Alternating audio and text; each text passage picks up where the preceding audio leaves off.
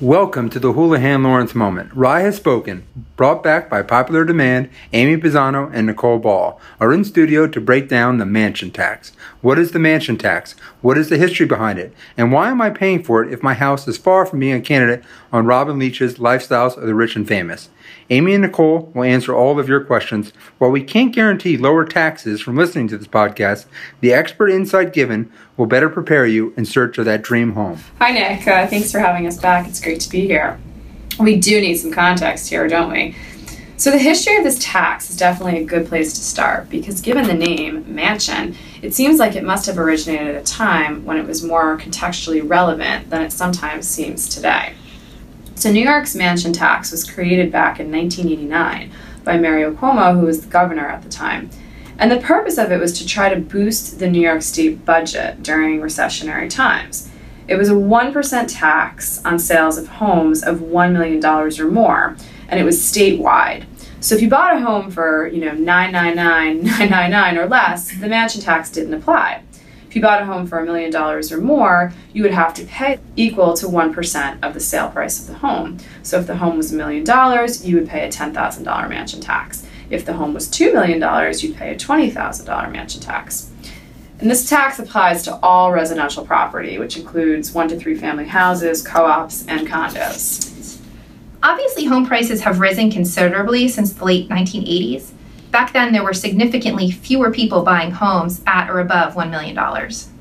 Yeah, and now in Rye, in Rye City year to date, the percentage of residential homes that have sold for $1 million or more is between 55 and 60 percent.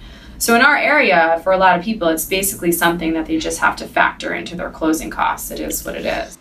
Tell us about the changes that just took effect in New York City specifically. This is interesting to me. I'm curious to see how it plays out in terms of encouraging folks to flock to the burbs who might be toying with that city versus suburbs decision. Yeah, the big news is that New York, the New York City mansion tax has increased, and this is only for New York City. It just took effect.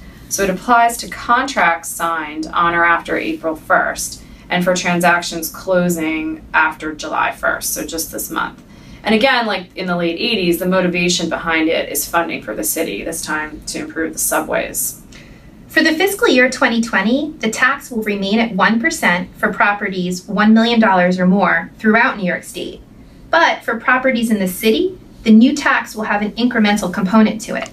It will rise gradually, starting with 1.25% for purchase prices of $2 million and up, with a cap of 3.9% for purchase prices of $25 million or more.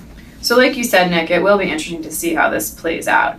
In theory, it should increase the pool of buyers moving out of New York City and translate into increased demand for homes here in Rye priced $2 million and up.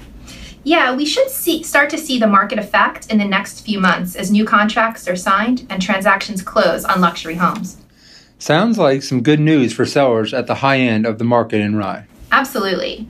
Rye is blessed with proximity to the city, thriving small businesses, walkability within town, our beach, our nationally recognized public school system. And now, sellers in Rye have tons going for them, including hefty financial incentives for luxury buyers coming from the city. Wow, I've learned so much today, and I'm excited to hear that good news is on the horizon. Yeah, we're excited too. We definitely are. And just a reminder to our listeners out there as with any major financial decisions, you should consult your attorney or accountant to find out what these changes mean for you.